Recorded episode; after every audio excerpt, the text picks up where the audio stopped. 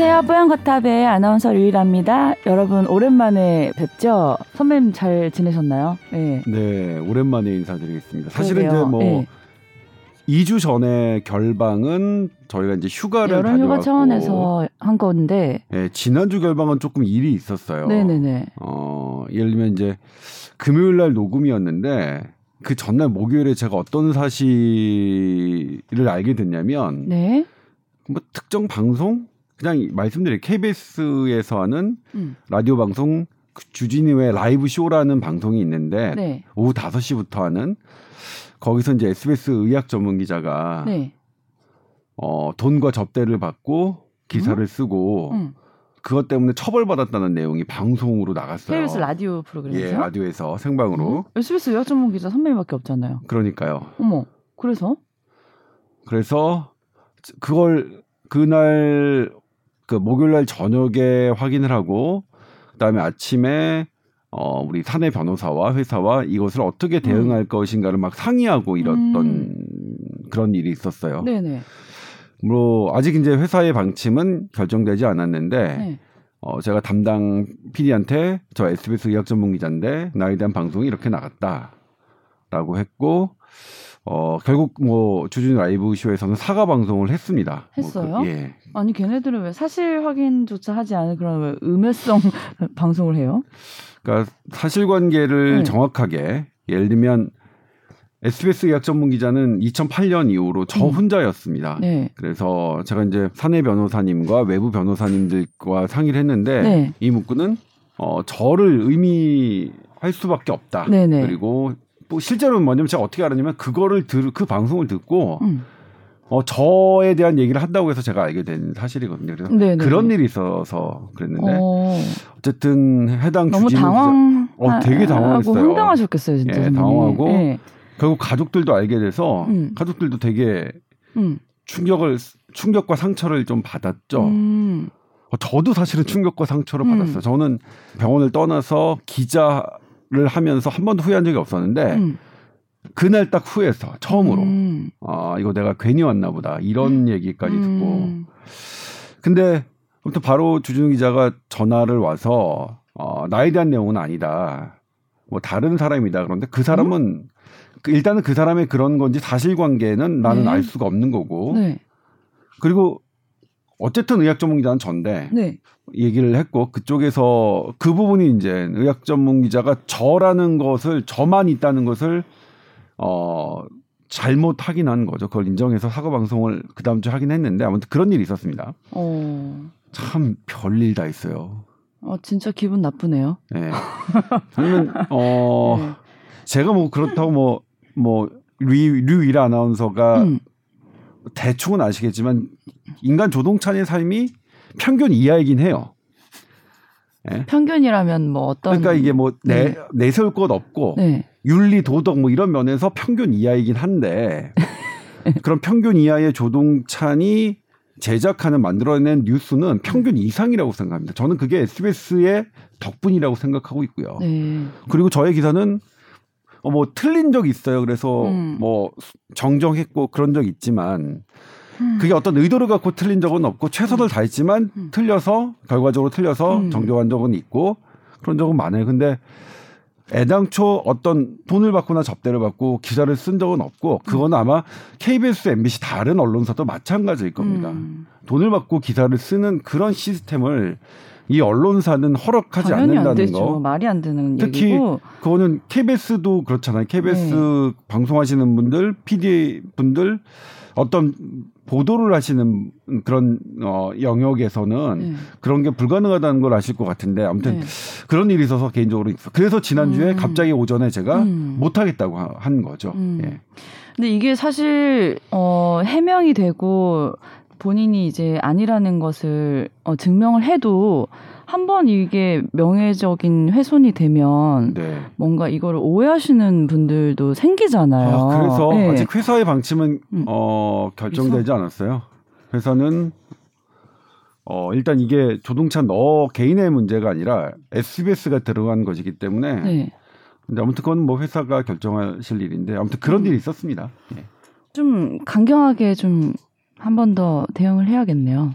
뭐 이렇게 사실 확인도 없이 그렇게 방송에서 그렇게 막 얘기하셔도 되냐 모르겠네요. 근데 저를 돌아보는 계기는 됐어요. 음. 아, 그러니까 취- 아무리 제가 취지가 아는 선배님은 정말 평균 평균 이하지. 이하인데. 뭐 돈을 쓰는 것도 내가 본 적이 없고 네. 옷좀 사 입으세요 좀 맨날 구멍 나 있는 자, 자켓 입고 있고 자 그래서 그 와중에 우리 어, 지금 새로운 어, 게스트가 오셨죠? 네 오늘 좀 특별히 게스트를 제가 어, 부탁을 드려서 오늘 모셨는데요 저희 SBS 아나운서 팀의 브레인입니다 그 정성문 그 얘기 좀 하지 말래 사람들이 비웃어요. 우리가 워낙 브레인이 아니어서 그 중에서 그나마 왜 브레인입니다 이러세요? 정성문 아나운서 네. 모셨어요. 안녕하세요. 반갑습니다. 무슨 얘기 중이었는지 모르겠네요. 어, 늦게 와서 못 들으셨죠. 네. KBS 라디오 그 주진우 라이브 쇼에서 선배님을 약간 오해하는 발언을 해가지고 뭐 돈 받고 기사 썼다고 그랬나 봐요. 어, 어.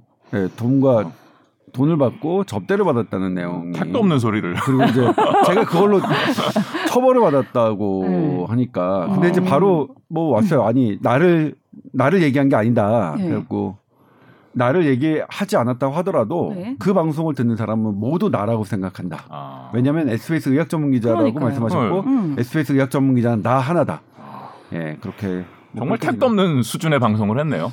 음. 아, 그래서 뭐 다시 돌아보게 되더라고요. 아, 내가 뭐 아니 뭐 돌아볼 필요 없어. 개인적으로 네. 내가 봤을 때 정말 평균 이하야. 돌아볼 게 없어. 너무 좋아하는데. 네. 아 근데 너무 뭐 음, 네. 일말에 뭐 논의의 가치도 없네요. 네. 네. 예, 아무튼 뭐 그런 일이 있어서 지난주는 네. 결방했다는 거 그래서 사과를 음. 드리고요. 어쨌든 우리 파케에서는 조금 다시 한번 이거를 짚고 넘어가야 될 것 같아요. 왜냐면 궁금하신 분들이 들으실 수 있잖아요. 네. 그러니까 전혀 사실이 아니라는 걸 한번 짚고 넘어가겠습니다. 그리고 사실이 아니라고 그 다음 주에 방송을 해주셨어요. 네, 해주셨는데 그래도 그 좀, 저와 네. 제 가족들에게도 사과한다고 말씀을 해주셨고 음. 네. 자, 그랬는데 이제 저희가 2주간 그래서 방송을 안 하고 있는 사이에 네. 굉장한 큰 변화가 있었어요. 코로나에 아, 대한 이제 네. 상황이. 일단 네. 오늘은 사연을 좀 주셨는데 네. 그러니까 오늘 본격 주제가 의사 파업이거든요. 그래서 의사 파업 때문에 우리 정성문 브레인 음. 어, 아나운서는 저 갈게요. 아, 브레인이 안 좋다는 네. 뜻일 수도 있어요. 아, 브레인이 예. 좋다는 뜻은 아니죠. 코로나19를 사연처럼 저희가 하겠습니다. 그리고 보내주셨던 뭐 사후 강제 그다음에 그 결핵에 관한 관련한 내용은 네. 저희가 다 음. 나중에 정리해서 다시 방송에서 다음 방송에서 정리해 다, 드릴게요. 네, 풀어 드릴게요. 조금만 기다려 주시고요. 일단 코로나19 자, 그래서 네. 아 심각하죠. 요즘, 어 이렇게 어, 확진자도 매일 SBS에서 매일 나왔어요, 그렇죠? 네, SBS에서도 나왔죠. 참 엊그저께. 네, SBS 확진자 있었고 저기 어. 상암동 프리즘 타워에서도 네. 확진자가 있고 지금 음. 또 확진자랑 접촉한 사람이 뭐 네. 있다 그래서 지금 뭐 네, 검사 검사 자가격리 대상 돼. 있고 검사 받고 있고요. 방역 당국의 조치대로 음. 지금 진행되고 있는데 그러니까 진짜 딱 주변에서 이제 가까운 곳에서 이런 일이 일어나니까 정말 이제 내일 같은 음, 거죠. 점점 좁혀 온다. 불안하다. 사실 이제 이런 말. 한, 말씀드리면 좀 죄송하긴 해요. 대구 네. 경북에 계신 분들의 사실 대구 경북에 계신 분들은 그 당시 그 이런 우리가 겪는 것들을 먼저 겪으셨는데 그때 우리는 알량하게 수도권에 산다고 대구 경북 물론 열심히 보도해 드리긴 했지만 그래도 이제 뭐 좀 나와는 상관없는 일이라고 생각했다가 지금 수도권에서 뭐 벌어지니까 당장 내일처럼 느껴지잖아요. 네. 어, 그런 부분이 있는데 일단 이번에 어, 간단하게 보면 이제 어제 441명이 있었고 오늘 8월 며칠이죠? 오늘이 8월 28일, 28일. 금요일 현재도 네. 370명대의 어, 새로운 환자가 발생했습니다. 음. 어, 그러니까 계속해서 200명, 300명, 400명, 300명 이 추세니까 네. 어, 심상치는 않은데 네. 어, 굵게 말씀드리자면 이건 우리나라만의 추세는 아니다. 네. 전, 전 세계적으로 하루에 20만에서 30만의 환자 발생이 이루어지고 있다. 음. 특히 어, 엊그제 유럽에서도 똑같은 일이 벌어지고 있다. 음. 어, 그런 얘기 많이 들으셨죠. 그 가을에, 가을, 겨울에 2차 대유행 올 것이다. 음. 라고 했는데 이 전문가들 사이에서도 올 것이 온 것 같은데 좀 더 빨리 왔다. 빨리 이렇게 왔다. 얘기를 해요. 왜 빨리 왔는지는 음. 사실 모르죠. 어, 바이러스한테 물어봐야 되는데, 어, 물론 우리 인류가 사람들이 너무 방심한 탓도 분명히 있을 겁니다. 어, 그러니까 이 여름이니까 바캉스 가고 휴가 가고 막 이런 것들이 분명히 그랬나요? 바이러스에 영향을 줬을 것 같고 네. 그럼에도 불구하고 우리는 저는 우리 국민들한테 방심했다 나태했다 이런 평가는 부적절하다고 봐요. 음. 역시 우리가 200명, 300명, 400명 대 나오긴 하지만 그래도 전 세계 추세에서는 상당히 낮은 편이고 그리고 우리나라가 갖고 있는 가장 자랑, 자랑스러운 부분은 어, 돌아가신 분들 아 되게 안타깝고 명복을 빕니다만 우리나라는 지금 사망자가 상당히 적은 나라입니다. 어, 사망자가 적은 것은 국민들이 가장 먼저 1등 공신이고요. 2등 공신은 두 번째 공은 의료진입니다. 네. 그리고 세 번째가 방역 당국이고요. 음. 그러니까 방역을 잘하는 거에 1등 공신은 국민, 두 번째가 방역 당국, 세 번째가 의료진이겠지만 네. 사망자를 적게 하는 것은 방역 당국의 노력보다 의료진의 공이 더 큽니다. 그런 면에서 이제 이따가 하- 할 의사 파업에 대해서 음. 뭐, 뭐, 저기 하고요. 네네네. 그러면 이게 지금, 어, 어떻게 할 것이냐, 2단계냐, 3단계냐, 아, 할 거냐. 궁금하더라고요. 무슨 기준이 되면은 3단계로 올라가는지 3단계가 되면은 이제 어떻게 생활해야 되나 걱정하시는 예를 들면 많던데. 2단계, 3단계가 전문가들 사이에서도 의견이 갈립니다. 네. 대한 감염병 학회, 대한 역학회 등 국내 10개 학회가 의학회가 그러면 이제 이 분야에 관련된 모든 학회죠. 학회가 3단계를 빨리 적용해라라고 성명을 냈어요. 음. 그럼 2단계와 3단계 어떻게 차이 나는지 그냥 간단하게 쉽게 하면 네네. 1단계는 그냥 우리 각자 알아서 조심하자. 네. 2단계는 음.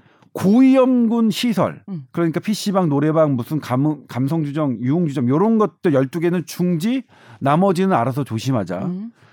3단계는 모든 게 중지 음. 요렇게 생각하시면 돼요 쉽게 물론 네. 이제 그 중간에 여지를 두는 것 때문에 1.5단계 2.5단계 2.5단계 이런 것들이 있겠지만 근데 어쨌든 이게 3단계 2주간 3단계는 해보자라고 10개 학교에서 얘기했는데 어쨌든 3단계를 하면 네. 줄어드니까. 그런데 그 다음 다음 날 신종 감염병 중앙 임상위원회에서 이것은 정부가 의뢰한 코로나19의 최고 전문 위원들입니다. 여러 위원들이 계신데 국내 최고 전문가들이 역시 계시고요. 그걸 반대했습니다. 3단계를요? 3단계를. 네. 왜냐? 네. 어떤 이유에서요? 유럽에서 3단계를 일시적으로 했을 때 줄어들었는데 네. 3단계는 계속 할 수 없잖아요. 그래서 음. 풀었더니 음. 오히려 폭증하더라. 음. 어, 코로나19는 마라톤이지. 그렇게 단거리로 빨리 달렸다가 일시적으로 음. 멈추고 멈추고 하는 게 음. 지금 우리 8개월을 돌아다 봤더니 음, 음. 별로 안 효과가. 없더라. 음. 그분들도 의, 의료인들이죠. 의사들이죠. 서울대 어. 서울대병원 감염내과 교수님들이시죠. 어, 근데 의료인들 간에도 지금 의견이 예. 갈린다는 거예요. 그렇죠. 그러면? 그렇죠. 음. 저는 양쪽의 의견을 의견을 들으면 양쪽 다 맞아요. 그냥 이쪽 얘기를 들으면 고개를 끄덕이고 이쪽 얘기를 들으면 고개를 끄덕이고. 음. 그러니까 저는 뭐냐면 네. 2단계와 3단계를 두고 갈등하는 정부를 두고 저는 비, 비판을 못 하겠더라고요. 그러니까 이건 전문가들 사이에서도 의견이 다르니 당연히 방역 당국, 아까 정부죠. 정부가 결정하는 건데 정부도 당연히 이거는 주저할 수밖에 없는 없는 측면이 있다. 그거는 좀 이상한데요. 근데 12개 학회는 하나같이 다 3단계로 가자고 그러고 네. 있는데. 10개 학회요. 열, 네. 10개 네. 학회요. 네. 근데 정부에서 예. 그 정부에서 조직한 그 위원회만 반대를 하고 있다는 거잖아요. 네. 의료인들인데 네. 왜 그럴까요? 학회에서도 사실 의견이 다를 수도 있잖아요. 네. 그러니까 학회는 뭐 예를 들면 이제 그분들도 그 10개 학회에 속하신 분들이에요. 예. 근데 그분들은 직접 환자를 뭐 보고 정부에게 자문하는 예를 그뭐그 위원회 드신 분들은 그러니까 국립의료원장님도 계시고 어, 서울대 오명동 교수님도 계시고 어 그분들 그러니까 저는 뭐냐면 이거는 어 그냥 전문가들 사이에서 타당한 근거를 두고 다른 의견을 펼친다고 보여져요. 그리고 이거는 뭐 어, 사회 건, 아, 건강한 건강한 다른 의견이라고 의도를 갖고 다른 의견을 펼치시는 건 아닌 것 같고 또 건강한 다른 의견이라고 생각하는데 네. 예를 들면 WHO도 어 3단계를 지속하는 게 어, 큰 효과가 있, 큰 효과를 보기는 어렵다고 WHO도 발언한 바가 있어요. WHO 사무총장도. 네. 네. 근데 어쨌거나 일시적으로 3단계를 적용해서 좀 낮, 적용 낮추니까 일단 음. 낮추고 보자 하는 것도 음. 일리는 있어요. 음. 그래서 그러니까 일리는 있는데, 그러니까 일단 이- 아 그래 알아서 장기 마라톤 아니라도 아닐 아닐 수도 있겠지만 일단 빨리 달려서 이거 좀 낮춰보자라는 게 지금 빨리 3단계를 가자고 하시는 분들이고 음. 이분들은 어 세계보건기구 전 세계 더, 추세를 봐도 음, 빨리 달려봤자. 그 다음에 천천히 달리는 순간에 음. 환자 확 늘어나니 음. 지속 가능한 우리 어떤 것이 필요하다는 말씀이시죠. 뭐 일리가 없지 않네요. 이게 네. 워낙 민감한 사안이어서 뭐라고 이렇게 당장 어떻게 결정을 내릴 수가 없잖아요. 어떻게 될지 네. 모르는. 그래서 이제 거잖아요. 어제 제가 네. 이제 정부에게 물어봤죠. 네. 정부 당신네들의 기준은 뭐냐. 그러니까 알겠다. 주저하고 고민되는 거. 그리고 3단계를 적용하면 지금 2단계에서도 근근히 생활하시는 소상공인들 음. 3단계 되면 아, 더. 어려우시니까 정부로서는 그것도 고려하지 않을 수가 없겠죠. 네. 그래서 어제 정부한테 물어봤더니 어, 최대 변수는 중환자 증가 속도다. 우리 의료계가 중환자를 감당할 수 있는 능력이 된다면 음. 어, 3단계로 안 갈 것이고 그게 안 되면 갈 거. 왜냐면 중환자의 감당 능력은 사망자가 지금 우리 확진자 300명, 400명이면 그것도 놀라운데 예를 들면 코로나19 사망자 오늘은 20명입니다. 내일은 뭐 30명이다. 이러면 음. 아마 그건 자체적으로 그냥 3단계가 될 것 같아요. 네. 확진자보다는 확진자보다, 오히려 그렇죠. 중환자가 더 중요한. 그 우리 지금 맞는 것 같아요. 돌이켜 보면 네. 첫 번째 사망자 나타났을 그, 어, 우리 발표 났을 때뭐 음. 그때 완전히 공포스러웠잖아요. 예. 그런 것처럼 그래서 그 기준을 정부는 어떻게 잡고 있냐면 네. 2주 기준 어 음. 2주 기준을 봤을 때 평균 일일 환자가 250명. 음. 요게 넘으면 우리가 감당할 수 있는 중환자 능력 어 능력이 보다 넘을 것 같고 초과할 것 같고 그게 안 되면 그래도 우리가 감당할 수 있으니 그렇게 하자. 뭐 이렇게 방침이요. 예. 음, 뭐 음, 일리가 있는 기준이네요. 네. 음. 뭐 그분들도 계속 연구하고 하- 하겠죠. 물론 이게 음. 아주 확고불변한 건 아니에요. 코로나19는 누구나 다 지금 처음 거- 겪는. 길이라서. 그렇죠. 네. 네. 근데 아무튼 그분들이 현장에서 연구하고 내세운 기준이고 그리고 의료계 현장과도 계속 어, 긴밀하게 하면서 할 텐데 음. 다만 제가 이제 취재를 하면서 느낀 건 정부의 발표와 실제 중환자실에서 환자를 보는 의사들의 말이 조금 안 맞아요. 음. 특히 어떻게? 병상 개수에서 어. 정부가 여유 있다고 생각하는 병상과 실제로 중환자실에 병원에서 중환자실 실장님들이 모아 가- 모아진 그런 통계는 차이가 있어서 음. 이 부분은 정부가 어 의료계와 이 말을 맞춰야 됩니다. 왜냐하면 이제 정부는 어 이게 이틀 전인가요? 권준욱 어 보건의료원장도 인정을 하셨는데 정부는 이제 전화를 전화로서 빈 병상 이렇게 확인하는 거고 네. 음. 실제로 중환자실 선생님 병상이 있더라도 여기에 투입할 의사와 간호사가 있느냐 음. 없으면 병상이 있더라도 여유가 없는 건데 음. 요런 차이더라고요. 그러니까 아, 기준이 조금 다를 수 있네요. 네. 사실은 그러니까 정확한 개수는 현장 현장이죠. 현장에서 counting하는 게 맞죠. 음. 책상에서 전화 돌려가지고 counting 되는 건 아니니까. 음. 그래서 그런 부분까지 합 산해서 중환자 대비가 조금 이루어져야 될 것 같습니다. 그 부분과 관련해서 병상이 있는데 의료진이나 다른 supply가 부족해서 운영이 제대로 안 된다면 그거를 정부가 어떻게 채워줄 수 있는가를 고민해야 되는 부분인데. 아, 일단 뭐 그렇죠. 그걸 고민해야 돼요. 네. 그걸. 근데 사실 의료진이라는 게 특히 중환자를 보는 의료진이라는 건 단순간에 마련되는 건 아니더라고요. 아 그래요. 그러니까 병상은 어떻게든 마련 마- 단순간 뭐 그러니까 병상을 만든다. 중환자 병실을 그건 당장이라도 가능한데 아. 중환자의 숙련된 의사와 간호사들은 계속 교육이 필요하잖아요. 그래서 어. 그 부분이 안 되기 때문에 그것을 어떻게 지금 그러니까 뭐냐면 지금 있는 가용한 중환자 병상을 포함한 인력, 의료 인력들을 토대로 최대한 효율적으로 중환자를 볼 수 있는 시스템을 마- 마련하자는 게 대한중환자의학회가 이제 주장 그렇게 발표하셨고요. 저는 충분히 어, 정부가 일리 있는 주장이고 정부가 꼭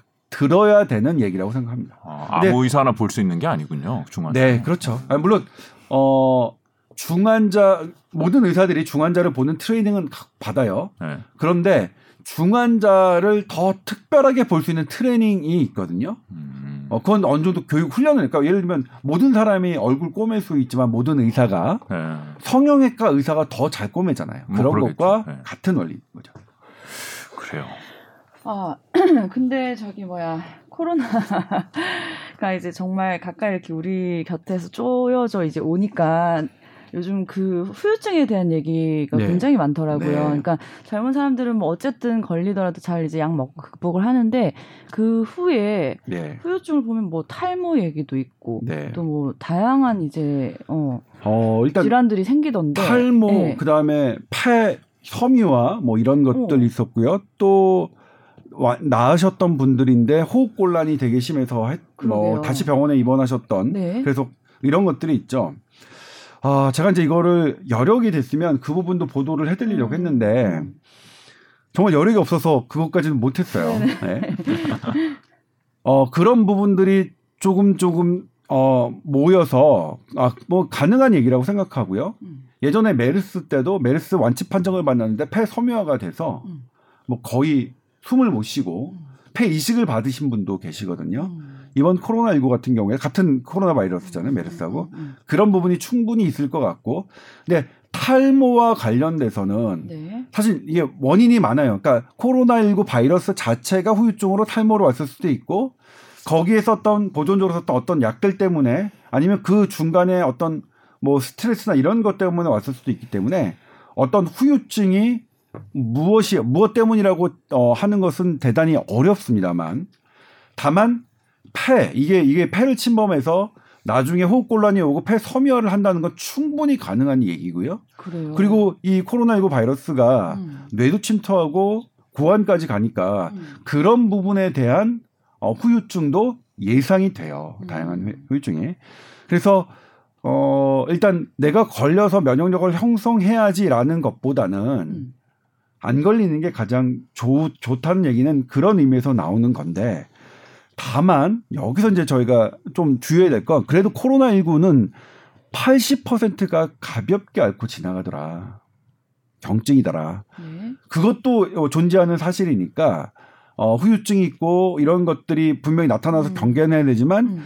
아직까지는 그게 다수에서 나타나는 게 아니라 대단히 좀 드물게 뜨문뜨문 음. 나타나고 음. 80%는 가볍게 그냥 다 나아서 음.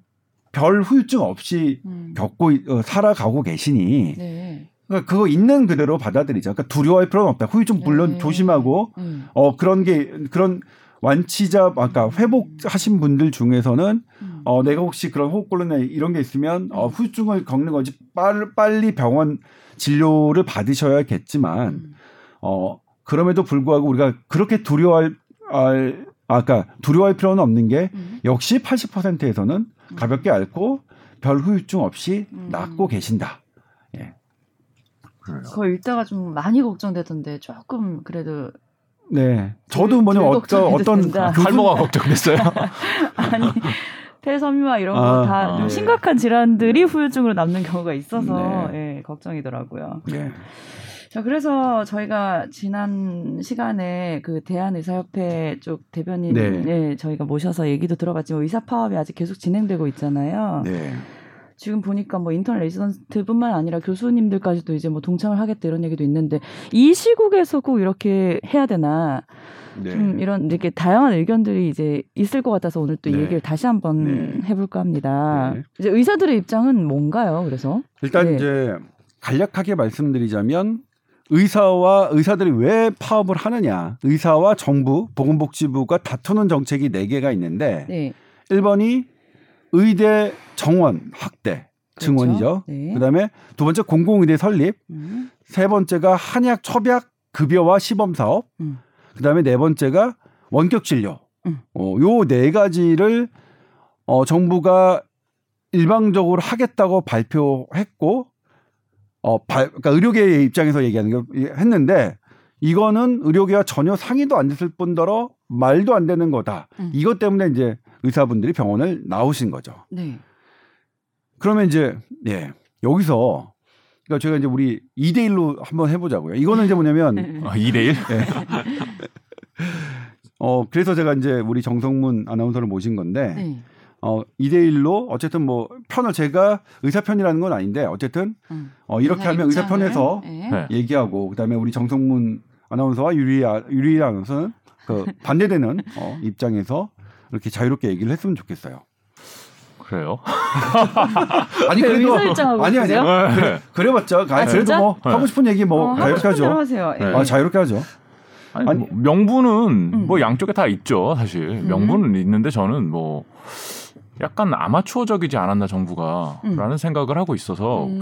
아, 어, 예. 그래서 어떤 점에서요? 네. 아 그러니까 굳이 이 타이밍에 음. 네. 이걸 꺼내 들어야 할 만큼 이게 긴박한 일이었나 어. 라고 생각을 해 보면은 이게 뭐 필요한 정책이라고 생각할 수도 있어요. 그리고 네. 그게 맞는 길이라고 생각할 수도 있고 네. 일리가 없지 않다고 생각하는 면도 분명히 저도 있는데 음. 그거를 이 와중에 했어야 하는가는 음. 저는 되게 좀 어설프지 않았나라는 생각을 하고 있어요. 그런 건가요? 이 와중이니까 어. 더 이렇게 강경하게 대응하지 않을 것이라서 정부의 의견이 좀 어느 정도 수렴되지 않을까 이걸 생각하고 이 와중에 이 정부 방침을 이제 밀어붙이고 계신 걸까요? 근데 그런 네. 그런 분석도 있어요. 의사들 중에서는 그러니까 코로나 19가 뭐 긴박하니 이들이 음. 어 그렇게까지 코로나19 하겠냐. 때 어. 병원을 떠나면 국민들에게 엄청난 비난을 받을 테니. 이것에 이 타이밍에 거쳐서 몰아붙이는 게 어, 효과적이다, 효율적이다라고 판단했을 거다. 이런 분석도 있습니다. 실은 만약에 그랬다면 은 네. 그거야말로 국민을 볼모로 환자를 볼모로 정책을 그러게요. 시행하려고 한 거니까 그랬다면은 그거는 잘못이라고 저는 생각하고요. 그리고 어떤 집단이든지 자신의 이익을 지키기 위해서 뭐 집단 이기주의라고 뭐 비난을 받더라도 음. 행동을 하는 거는 너무나 자연스럽잖아요. 음. 예, 의사뿐만이 아니라 그거는 어떤 직종, 어떤 단체든지 다 그렇게 행동을 하는 게 그냥 자연스러운 예, 사람들의 본능이고 본성인데 뭐 변호사들도 뭐 변호사 숫자 늘린다 그러면 당연히 반발하고 로스쿨 숫자 늘리겠다 그러면 당연히 반발을 하고 그런 것이 뭐 좋다 나쁘다 옳다 그르다를 떠나서 당연한 속성인데 의사들은 거기에서 예외일 거라고 생각을 했단 말인가라는 음, 좀 생각이 들어요. 그렇다면은 그렇게 이렇게 부담되는 시기에 의사들을 굳이 건드려서 무엇을 얻으려고 했나? 이게 먹힐 거라고 생각했나? 그들이 반발하지 않을 거라고 기대했나? 반- 이런 정책을 그러니까 어떤 집단의 이익에 반하는 정책을 내놓을 때는 그들이 반발하더라도 그거를 넘어갈 수 있는 어떤 다른 방안이라든지 뭐 보완책을 가지고 정책을 시행을 해야 되는데 이거 냈다가 반발이 너무 세니까 어이구 걷어들여야겠다. 우리가 그걸 꼭 그렇게 하자는 건 아니야. 좀 이런 모양새로 가는 것 같은데 너무 아마추어적이지 않았나라는 생각이 들어요. 네. 저는 같은 생각이라서 이거, 이거 이러면 안 되는데 같은 생각을 얘기해 주세요. 이, 네. 이, 이러면 이거 짜고 치는 곳을 아니 저 사무실에서 어, 지금 어. 이따가 한 시간 남아 한 시간이 지금 시간이 비어 갑자기 불려온 거라서 제가 이 바- 사안에 대해서 스터디가 그렇게 많이 돼 있지는 않아요. 저는 어. 그냥 일반적인 상식 수준에서 말씀드리는 아니 그러니까 거예요. 뭐 저도 우리가 지금 이 얘기를 네. 뭐 전문 성을 갖고 얘기하자는 게 아니라 그냥 의료는 우리가 다 해당하는 거니까 네. 실은 저도 어. 그 과정을 취재를 하잖아요. 정부가 네. 어떻게 해서 이게 나오게 됐느냐. 400명이라는 숫자 어떻게 나오게 됐느냐. 그러면 이 담당 그 해- 복지부 해당 과가 있을 거고 그 과에서 무슨 근거를 갖고 400명을 누구에게 보고했고 어떻게 했느냐를 취재를 하다 보면 근데 이제 기자는 참 안타까운 게 정말로 그 팩트를 알게 되면 알게 되려면 5%를 전제로 들을 수밖에 없어요. 왜냐면 그거를 하신 분은 특정이 되니까. 그래서 그걸 지금 말, 말씀하시겠다고요? 그래서 말씀을 하- 말씀을 드릴 수 없는데 네. 아 그래서 이거 또 말씀을 드릴 수 없는데 죄송하 그러니까 죄송하고 근데 그래서 그런 면이 좀 보여요 이게 충분한 어떤 걸 갖고 한 것이 아니라 왠지 위에서 이렇게 하달한 그런 모양새 음. 근데 정말로 중요한 문제라면 네. 어, 충분히 근거를 갖고 해야 될 필요가 있을 것 같아요. 근데 제가 이제 이렇게 몇 번 보도를 했더니 너는 의사라서 의사라서 의사 편이냐? 아니 근데 의사 의사가 파업하는 건 파업 잘못했다고 쳐요. 그냥 빼고 정부의 이런 정책이 얼마나 근거 있게 그리고 어, 짜임새 있게 왔느냐는 당연히 기자로서 취재해야 되는 건데 그렇지가 않, 않음이 보이니 근데 정성문 아나운서가 그걸 아마추어적이라고 했는데 제가 느꼈던 게 딱 그렇습니다. 음. 너무 아마추어적이다. 저는 좀 포인트는 달라요. 그게 그 네. 400명이든 뭐든 근거가 있을 수도 있고 어 그들이 제시하는 논리가 뭐 맞을 수도 있다고 생각해요. 근데 그게 굳이 이 타이밍에 들어 들고 나왔어야 되는가? 작년에 들고 나왔어도 되는 정책이잖아요. 사실은 재작년에 들고 나왔어도 되는 정책이고 그렇다면 이 타이밍에 그걸 들고 나왔어야 주장했어야 하는 이유가 무엇일까? 정말 어 지난 5년간 중에 가장 배드 타이밍이 바로 지금인 것 같은데 그걸 들고 나오기에 왜 그거를 지금 할까? 정말 잘못된 작전이 아닌가라는 생각이 들어요. 네. 네. 근데 일반 국민들은 뭐 의대 정원을 확대하고 공공 의대 설립하면 얼핏 그냥 봤을 때는 이거 좋은 얘기 아니야? 우리한테 더 득이 되는 얘기잖아. 근데 왜 의사들이 이 시국에 이렇게 파업까지 진행을 해야 돼? 이렇게 이제 일반적으로 생각하실 수 있거든요. 근데 의사들은 어떤 근데 저도 조금 지난번 시간에 얘기를 들어보니까 결국 의사들 자기들 뭐 어? 쉽게 말해서 그냥 돈 문제 때문인가? 이런 생각도 들었어요, 사실은. 네. 밥그릇 지키기라고 매도할 수 있죠. 의사들 네. 나쁘다고 비난할 수 있고 뭐 음. 그, 그게 전혀 일리가 없지 않고요. 네. 네. 네. 그렇죠. 밥그릇 싸움, 밥그릇 지키기라는 비난을 의사협회가 피하기는 어려울 것 같아요. 음. 어, 그럼에도 그건 있어요. 의사협회에서는 그럼 밥그릇 지키는 게 나쁜 것이냐, 어? 네. 누가 그러니까 밥그릇 그러면. 크기를 좀 줄이면 되는 거 아니야? 이렇게 생각할 수 있다니까요, 국민들은. 그렇죠, 밥그릇. 예.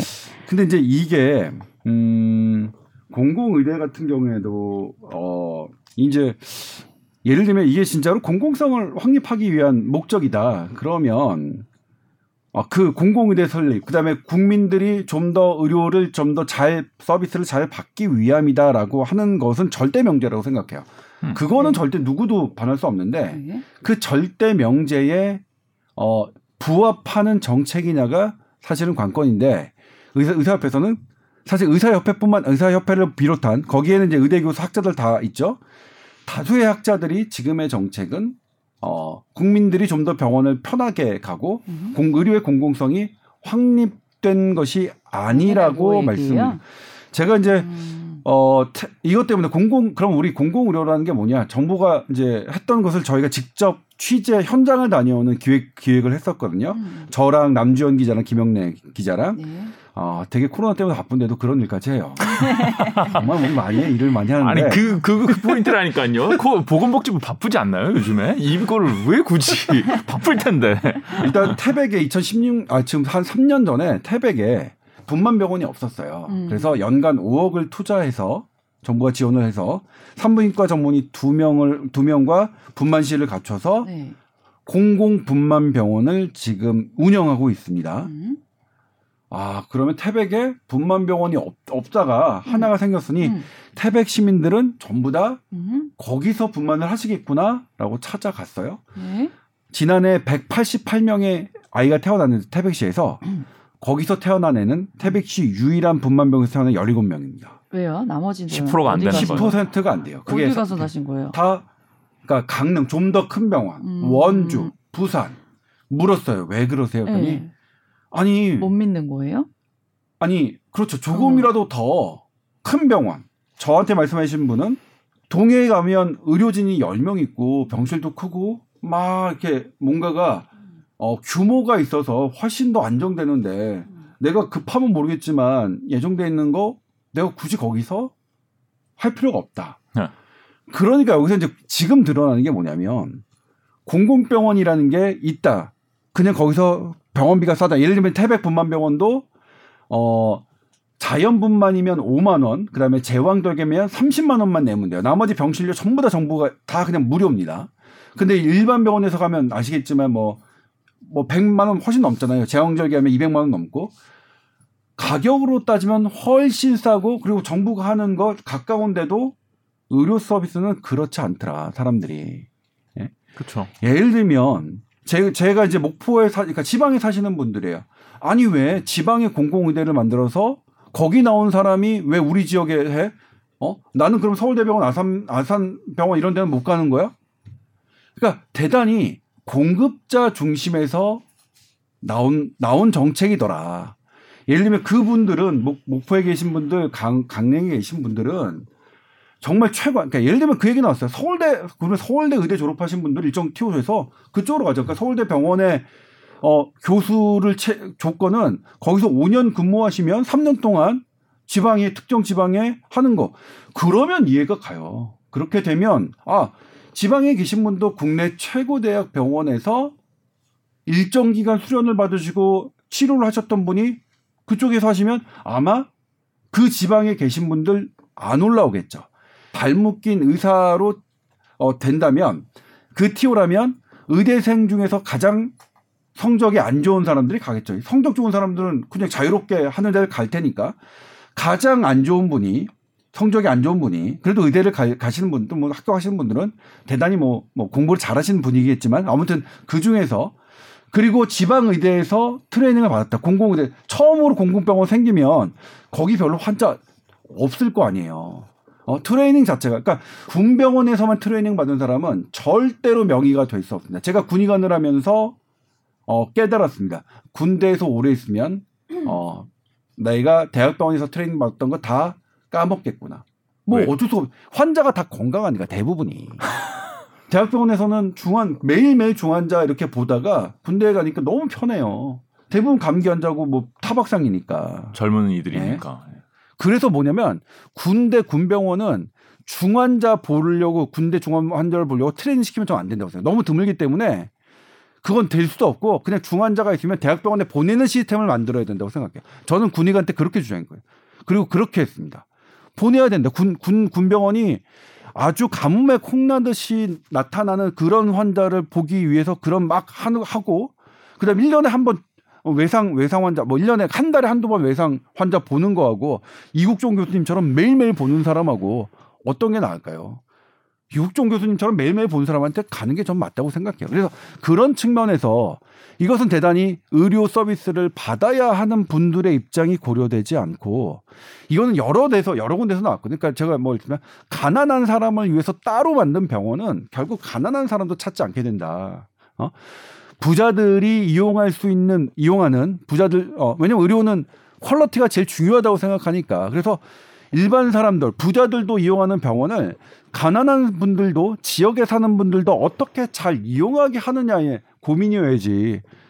그러니까 그거 자체든 저는 일단 그런 면에서 공공의료를 취재를 현장에 갔을 때 느꼈던 게 바로 그겁니다. 아, 그분들의 눈높이를 어, 조사하지 않았다 이번 정부가 실은 그 공공병원의 선생님들이 뭐, 뭐라고 했냐면 아니 기자들도 이렇게 우리한테 찾아와서 물어보는데 왜 이거를 정책을 출신하시, 출신하신 분들은 왜 저희들한테 이런 걸 하나도 문의를 안 해요. 병원장님들이 말씀하시는 거예요. 공공 공공병원 병원장님들이 예. 그런 그런 측면이 있다. 그러니까 너무나 안 좋은 시기에 너무나 조사하지 않고 어, 딱 예를 들면 어 뭐 정성문 아나운서는 400명 이혼 찬성할 수 있다고 하는데 저는 그 숫자를 도대체 모르겠더라고요. 물론 훨씬 더 늘려야 되는 연구도 있습니다. 400명보다.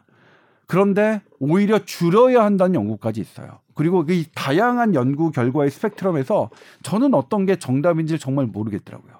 아니 뭐 그게 정답이라고 네. 생각하지는 않습니다만 뭐 예. 정답은 아니, 그 안에 어떤 제가, 숫자가 될 수도 있겠죠. 제가 이럴까봐 그런데 제가 이제 무슨 뭐 이거를 일방적으로 얘기하는 음. 건 아니고요. 그냥 제 제 의견을 그냥 얘기해요. 네. 그러니까 현 상황에서는 공공병원을 만들면 이제 사람들이 뭐 그 기술의 수준에 그런 걸 못 믿어서 이제 안 가고 큰 병원을 간, 가는 상황이잖아요. 근데 그게 이제 시간이 걸, 걸리는 문제다라고 생각하면 아예 안 만들고 영원히 이게 개선이 안 되는 상황으로 두는 것보다는 어떻게든 시도를 해서 기관이 만들어진 상태로 거기에서 또 해결점을 찾아서 점점점 이거를 어떻게 음. 해결을 해 나가야 되는 거 아닌가? 아예 안 돼요 하고 영원히 이거를 해결하지 못할 문제로 그냥 뭐 덮어버릴 거야? 이렇게 생각을 해본다면 네. 지금 당장 안 돼요라고 말하는 의사들의 입장도 잘못된 게 아닌가라는 생각을 했어요. 네. 그러니까 음. 어떤 시도라도 어떠한 이제 노력이라도 해야 되잖아요. 이런 네. 이제 문제들을 해결하려면. 네. 네. 뭐 그런데 이제 네 그렇습니다. 근데 저의 요거에 대한 제 개인적인 생각은 이건 뭐 의사협회랑 공유한 건 아닙니다. 제 개인적인 생각은 우리가 공공병원을 대한 대안을 우리가 이제 아, 공공병원이 지금 문, 이게 공공성이 문제니까 어, 이것에 대한 대안을 찾아보자 그러면 저는 현재 있는 것에서 먼저 출발해야 된다고 생각합니다. 현재 공공병원은 어떻게 돌아가고 있고 어떤 문제가 있는지 예를 들면 현재 어, 돌아가고 있는 우리가 갖고 있는 서른 몇 개죠. 제가 지금 그것도 옛날 같았으면 정확하게 알았는데 지금은 이제 며칠 지나면 다 숫자가 까, 까먹어져요. 서른 몇 개의 공공병원이 정말 완벽하게 어 국민들의 호응을 받고 있다면 그런 거라면 숫자를 늘리는 게 정답일 수 있다고 생각해요.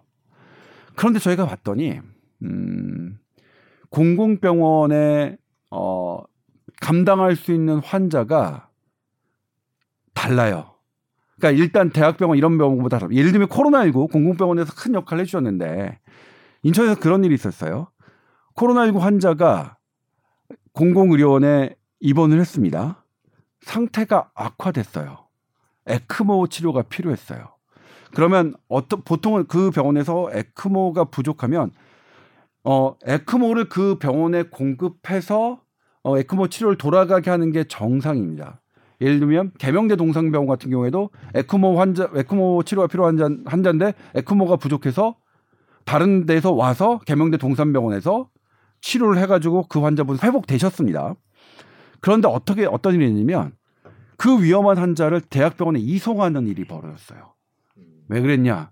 그 공공의료원에서는 에크모를 를 달아야 될 만큼 중환을 경험이 없었던 거예요 평소에 거기 에크모를 치료를 받는 걸 보, 면 어, 간호사분들도 한열분 정도가 계속 교대로 돌아가야 돼요 근데 그거는 그런 훈련과 경험이 있어야만 가능한 거거든요 그런데 지금 보니까 그런 공공의료원이 되게 감당을 했는데 실제 지금 지금 현 상태를 보면 어 정말로 중증 환자는 현재 우리가 감당할 수 없는 시스템이에요. 그러면 더 대형화해야 된다는 얘기인가요? 그러니까 그렇게죠. 더 대형화해서 더 대형화해서 그 플랜 그러니까 서울대병원 같은 공공병원을 만든다고 한다면 지금 우리 우리 국민들이 공공병원을 생각하고 떠올리는 것들이 아 그럼 나 진료받게 편해지겠네. 괜히 서울 안 가도 되겠네.라고 생각하실 텐데 지금 현 상태에 있는 공공병원을 또 만든다면 그런 그렇지 않겠죠. 그 다음에 만약 국민들이 원하시는 게 어, 서울대병원 같은 공공병원이다 그러면 지금 있는 공공병원을 먼저 서울대병원처럼 만들어야겠죠. 만약 그게 원하시는 거라면. 근데 저는 국민들이 정말로 그걸 원하시는 건지 지금 제가 말씀드리는 게 맞는 건지는 저는 그렇게 생각하지는 않습니다. 저는 일단 우리나라에서 필요한 그 병원에 어, 중증도 암 환자 이런 것들을 정확하게 파악하고 그것이 만약 수도권에 치우쳐 있다면 이것을 지방 환자분들이 잘 이용하게 어떻게 배치하느냐의 고민이 저는 더 먼저 선행돼야 된다고 생각하는데 아무튼 이건 저 개인적인 생각이고 국민들이 아무튼 서울대병원 같은 공공대 병원을 원한다 그런 걸 원하시는 건지 아니면 반대로 우리 태백 태백의 예를 들면 분만 분만 하려고 했던 병원 꼭 나가고 싶다. 어? 나는 아니면 어떤 어디 갔더니 어 뭐 뭐 잘뭐 뭐 소아과 뭐 야간에 하는 거 애들 밤에 아픈데 소아과 찾기 어렵다. 그런 거를 더 원하시는지 그런 거를 물어서 우리가 공공병원을 해야 된다. 그리고 항상 어떤 새로운 걸 하기 위해서는 현재가 어떻게 돌아가는지를 먼저 조사해야 된다고 저는 생각해요.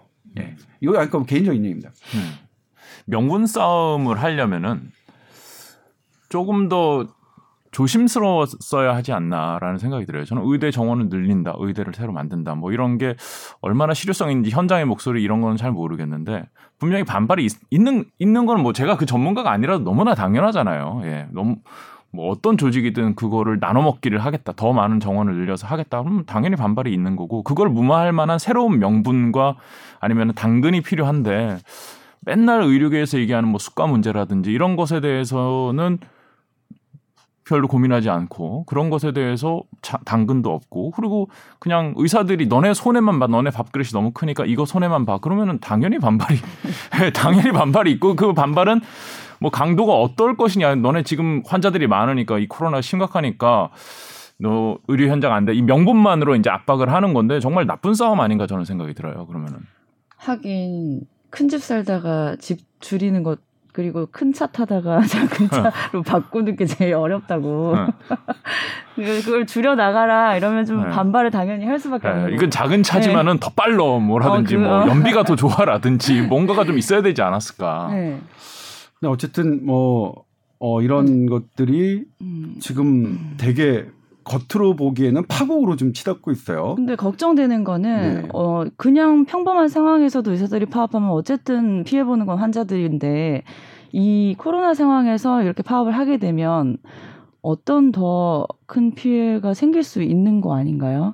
이것도 뭐 전문적으로 생각하지 않더라도 뭐 너무나 당연히 생각할 수 있는 거죠. 평소에도 의사들이 파업하면 환자들이 피해를 보낼 텐데 코로나19 상황에서 의사들이 파업하면 어, 네. 더 피해가 생기겠죠. 아직은 그게 집계되고 있지는 않지만 음. 지금 의사들이 주장하는 바는 뭐예요? 정부에서는 이제 기존 안을 일단은 좀 이렇게 한 발 걷어들이는 모양새를 취했는데 음. 네. 의사들은 아예 아무것도 못 하겠다 이런 입장이지 아니 않아요? 뭐 그렇지 않습니다. 논의 자체를 안 하겠다 이건 아닐 것 그러니까 같고. 우리 이제 뭐냐면 어떤 일이 있었냐면 밤 11시에 여의도에 이제 어 보건복지부 장관이 이제 뭐 국회일 때문에 여의도에 있었는데 밤 11시에 대한의사협회 실무진들과 번개 협상 테이블을 부릅니다. 네. 새벽까지 새벽 1시에 어 의사협회 회장이 하는 그러니까 그렇게 밤늦게 번개 협상 테이블을 할 만큼 음. 이게 위중한 사안이라는 거는 보건복지부도 그리고 의사협회도 알고 있다는 거죠. 저는 그건 되게 긍정적인 신호로 보입니다. 네네. 그리고 이제 거기서 어, 어느 정도까지 갔냐면 좋아. 이게 아까 네 개라고 했잖아요. 1번, 2번, 3번, 4번이 있는데 사실 한약 첩약 급여화가 어, 의사들의 그 심리를 대단히 불편하게 한 거는 음. 있어요. 그거는. 그러니까 음. 액수는 얼마 안 되지만 500억, 500억, 1000억 음. 어뭐 얼마 안 되지만 아니 보험 급여를 이런 과학적인 근거 없이 이렇게 했던 적이 없거든요. 구- 음. 우리나라에 대한민국에서. 음. 그러니까 항암제 중에서도 보험 적용 안 되는 거 되게 많아요. 음. 그러니까 과학적인 근거 and 어 가격 대비 효과 어 이 이거 두 개가 입증돼야만 건보 적용이 된다는 게 지금 우리 건강보험공단이 생긴 지 철칙이었거든요. 그래서 암 환자들도 보험 막 비싸게 1억 뭐 면역 항암제 같은 경우는 1억 그냥 음. 내야 되잖아요. 맞아요, 음. 맞아요. 이런 와중에 첩약 정말로 위중할 때 사람들이 첩약 한약을 먹느냐. 음. 어, 그, 그 부분 때문에 사실은 엄청나게 어, 어, 이 damage를 받았을 거예요. 그러니까 근거가 없다. 정부의 의료 정책이 evidence based 되지 않았다라는 건. 아, 이게 우리 영문과 정성문 선배 영문과예요? 영문과 그렇지. 아 그랬나요? 어. 몰랐어. 그래, 함부로 영어 쓰면 안 되는데. 네. 아, 선배 영문과야? 하던 얘기 하시죠. 17년 만에 네. 처음 알았지? 근데 이제 거기서 네. 뭐냐면 좋아.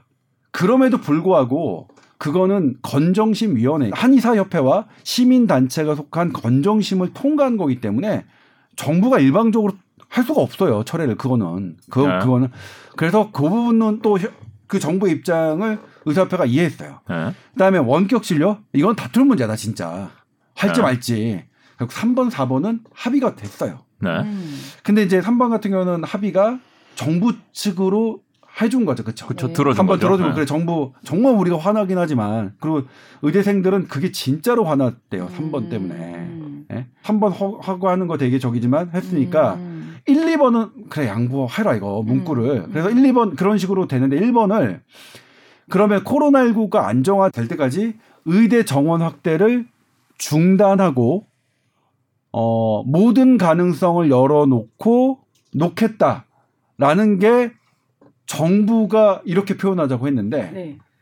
의사협회에서는 음. 중단 대신에 철회라는 말로 바꾸고 음. 모든 가능성을 열어놓고 대신에 원점에서 재검토라고 바꾸자고 했어요. 음. 근데 거기서 합의가 안 된 거예요. 음. 저는 뭐냐면 이게 제가 이제 그 뉴스에서도 말씀드렸지만 이건 제가 보기에 중단과 철회 같은 뜻이라고 생각하고요. 어, 진짜? 원점에서 재검토와 네 원점에서 재- 재검토와 모든 가능성을 열어놓겠다 사실은 같은 맥락으로 생각해서 표현의 문제 때문에 이렇게 달라지는 건 서로 신뢰의 문제라고 생각해요. 예를 들면 중단하거나 철회하고 둘 다 넣으면 되, 되잖아요. 그리고 모든 가능성을 열어놓고 원점에서 재검토하겠다. 뭐 그렇게 하는 다양한 방법들이 있어서 저는 이거 이거는 하- 그러니까 단 신뢰 관계 문제 때문에 여기 아직 협의가 안, 안 됐지만 그래도 이전보다 지난주 막 이럴 때보다는 훨씬 더 합의가 됐기 때문에 많이 온 거기 때문에 물론 일촉즉발이에요. 행정명령 개시하고 의사들 막그 경찰 고발하겠다는 것 때문에 또 의료계가 어, 더 강경해졌습니다. 그이 강경하면 어느 정도냐면 네. 어, 파업을 어제 첫날 둘째 날 한 게 한 10% 참여했잖아요. 근데 파업을 참여하지 않으신 분들도 뭐, 아, 파업 안 한 걸 후회하는 그런, 그런 것들이 어, 저는 저한테 막 엉엉 우는 의사도 봤어요. 내가 파업에 참여하는 게 이렇게 후회된다. 정부가 이렇게, 이렇게 나를 어, 고발하고 하는, 하는 내 동료를 이렇게 고발한다면 예를 들면 그런 거였거든. 내 동료가 전검은 목사님이냐. 정말로 그렇게 제거해야 되는 범죄자냐, 의사들이. 음. 어? 뭐 그런 심리가 있어서 근데 그런 의사들의 심리를 정부 측도 잘 알고 계세요. 파악하고 계셔서 저는 합의점을 찾는 시점에 많이 왔다고 생각하는데 아무튼 그런 부분 그리고 왜냐면 이게 정, 의료계도 그러니까 정부도 물론이고 의료계도 엄중하게 생각해야 되는 게 이 파업으로 인해서 환자들이 피해 보면 의사들도 분명히 책임을 져야 합니다. 어? 정말로 책임을 져야 하기 때문에 물론 정부도 저는 책임이 없다고 생각하잖아요. 정부도 분명히 져야 되고요. 그렇기 때문에 어, 진지하게 물론 저는 어 사실 뭐 뭐 저 개인적으로는 정부 측의 서운함이 더 많지만 어 그런 부분에 대해서는 그럼에도 불구하고 어 의사들도 분명히 이, 어, 이 부분에 대해서는 책임을 져야 되는 입장이기 때문에 대단히 어 그런 비 어, 비장한 마음으로 어 정말 일, 이 의료 현장을 일촉즉발 어 당연하죠 코로나19 지금 이렇게 상황에서 그런 순간이니까 그런 마음으로 어 대화를 해주셨으면 좋겠어요. 그 양쪽 다 이 코로나 상황을 똑같이 어떻게 이렇게 표현하면 좀 그런가 이용하는 것 같은 느낌이에요. 네. 네, 그 비판도 정부 의료계 둘 다 그 비판에 자유로울 수 없다고 생각합니다. 예. 이게 의사 결정이 아마 보건복지부 내계 공무원들의 수준에서 음. 이루어진 게 아니겠죠. 그러니까 네. 보건복지부 차원에서 이걸 철회한다라고 표현하려면은 그 보건복지부에 영향을 끼친 누군가가 잘못을 했다. 음. 이걸 괜히 꺼내들었다. 그러니까 이 얘기를 하는 단어는 건데 말장난 같아도 네, 그렇게 하기가 보건복지부 생각해요. 공무원들로서는 굉장히 부담스러운 상황이 아닐까라는 그냥 제 중단과 뇌피셜입니다. 네. 예. 원점에서 그리고 아니 어떤 그리고. 어떤 점에서 좀 다를 것 같아요? 완전? 다르다고 저는 느껴지는데요. 철회는 네. 절대 안 하겠다. 중단은 잠깐 보류하자 음. 이런 뜻이고.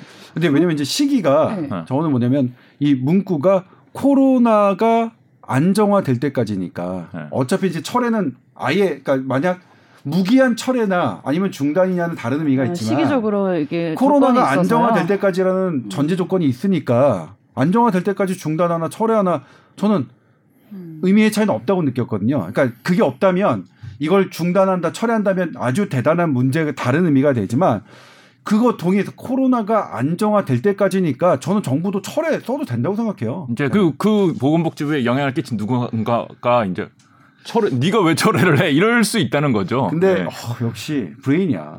어, 왜 이러세요? 브레인이야. 음. 실은 그런 맥락이 있습니다. 그런 맥락이 있어서 이 문제를 취재하려면 총리실도 취재를 해야 되고 음. 청와대도 취재를 해야 되는 부분이 있어요. 근데 참 청와대 취재는 저는 안 되더라고요. 그냥 건너 건너 들어요. 청와대 취재는 그래서 아는 국회의원분들을 통해서 간접적으로 하는데 그런 맥락이 있는데 그래도 정부 정부는 정부의 위계상 당연하겠죠. 보건복지부 있고 총리 있고 청와대 있으니까 네. 그 보고 책에 의해서 청와대에서 최종 결정하는 게 그게 합당한 합당한 적이고요.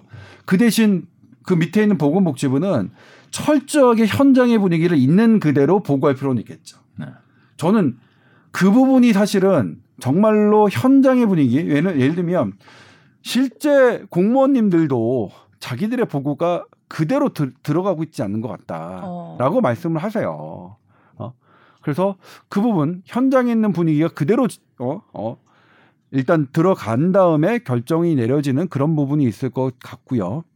아무튼 근데 이제 저는 어제 어떤 아 저는 그러니까 막 펑펑 우는 의사가 뭐냐면 어 파업을 왜 못했냐면 자기가 이제 전에 뭐 휴가를 갔대요. 휴가를 가서 환자들이 많은 거야. 기다려. 만- 대기 환자들이 네. 봐야 되는 환자들이 그 중에서 이제 미룰 수 없는 환자들이 있는 거예요. 그래서 그 환자들을 어떻게든 보려고 파업을 못한 거야. 파업을 못 했는데 행정명령 딱 내리고 경찰 고발 아직은 하- 하지 않았지만 지금 시간 했는지 안 했는지 모르겠지만 검, 경찰에 고발하겠다는 뉴스를 듣는 순간 뭐 그 의사는 폭로 내가 와 그렇게 참여 그러니까 그런 시- 음. 분위기도 있다. 음. 그런 분위기도 사실은 내가 최선을 아셔야죠. 지금 다해서 자기 그러니까, 일을 하고 있는데도 의사들이 사실은 어 밥그릇 싸움 하는 거긴 하지만 사실 우리 우리나라 모든 지표 좋잖아요. 저는 의사들의 공도 분명히 있다.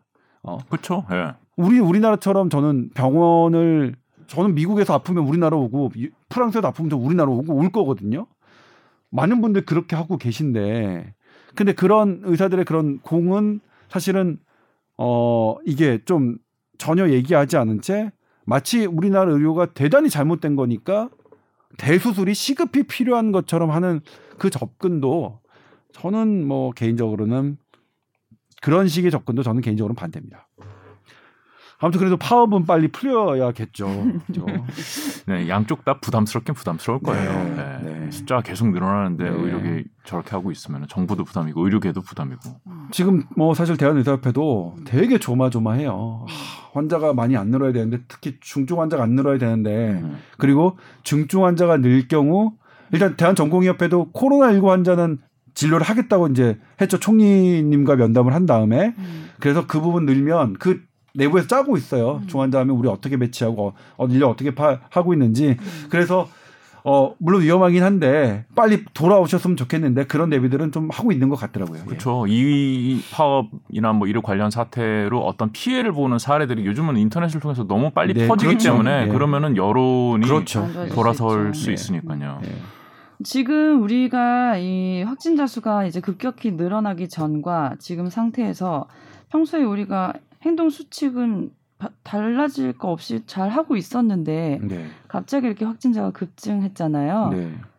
어, 앞으로 우리 어떻게 해야 돼요? 똑같이 그냥 이렇게 잘 하고 있으면 돼요? 아니면 뭐 더 조심할 게 있어요? 사실 이제 우리가 많이 바이러스는 그렇죠. 많이 모이는 곳에 사람이 많이 모이는 곳에서 특히 마스크를 음. 쓰지 않는 시간이 근데 그 전에도 마스크 다 쓰고 모이는데 안 갔는데 그래도 이제 네. 이동 그 유동 인구를 보면 우리가 좀 움직였더라고요. 어... 어, 그다음 움직였고 어 그리고 식당 이런 데서도 저희가 움직였고 카페 특히 이제 그거는 정부 방역 당국의 조사인데 특히 카페에서 커피를 마시거나 차를 마실 때 음. 마스크를 벗는 모습들이 많이 음. 보였다. 그래서 이제 카페만 특별하게 더 규정이 생긴 거거든요. 제가 그때 물어봤어요. 왜 카페만 하냐? 카페나 다른 데랑 뭐, 음. 뭐가 다르다고. 근데 카페가 마스크를 쓰지 않고 머무는 시간이 더 긴 것으로 때문에 있어서. 네. 음. 그래서 그래서 카페 직원들은 이렇게 마스크를 써서 괜찮은 경우도 그렇죠. 스타벅스에서. 예, 네, 스타벅스에서 네. 카페 직원들은 마스크를 쓰신 분들은 안 걸렸죠. 그러니까 음. 마스크 쓰고 손 잘 씻기 하고 뭐 그렇게 해야지.